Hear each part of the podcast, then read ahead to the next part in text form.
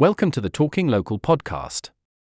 This is where we like to discuss local marketing and all of its uses across different business sectors. The marketing minds at We Are Acuity have lots to share on the current landscape of local marketing and how different companies approach it. We hope you enjoy and are able to learn a thing or two. There's never been a better or easier time to be found. Businesses are at last realizing how important their free Google My Business page, GMB, is for local marketing. As well as improving local SEO and showing reviews, it makes finding your business easier with Google Maps integration. And a recent Google report found 60% of smartphone users contacted businesses directly through the GMB interface, using the click to call option.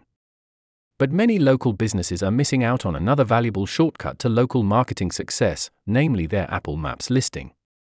With the recent rollout of several new search features, Apple has firmly planted a stake in the arena of local discovery, and it's clear they are just getting started with their push.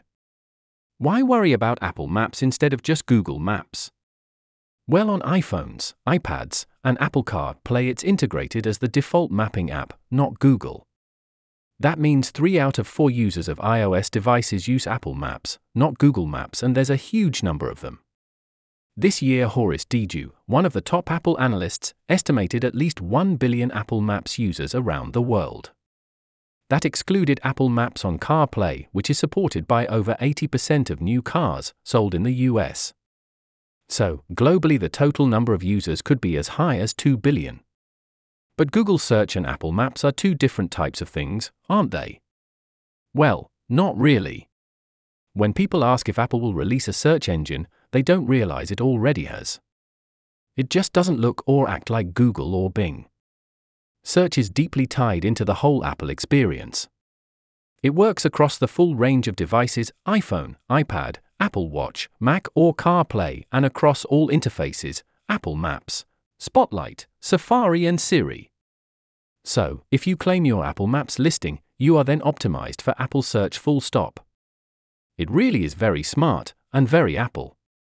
One historical stumbling block keeping small and medium sized businesses, SMBs, from focusing on Apple Maps has been the lack of visibility of traffic from Apple Maps or other Apple local interfaces. Typically, this traffic shows as the direct web traffic in Google Analytics, and that's not great.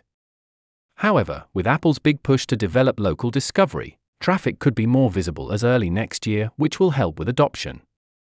So now you know about it, you can see with Apple's many improvements to maps and their local search functionality, there's a compelling case that local businesses need to have their Apple Maps listing on the many surfaces where they can be accessed.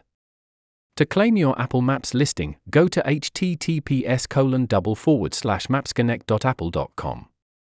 It's easy to do too, very much like GMB. If you don't claim your listing, it's likely that Apple already has one for your business, so it's important you make sure it is saying what you want it to say. You'll need an Apple ID, so if you don't have one already, you'll have to create one and then follow the simple steps on screen to claim or add your business.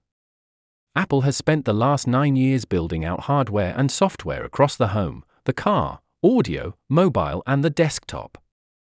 It gives them a huge advantage over the likes of Facebook, which has no platform, and even Google, which has several platforms but no integration.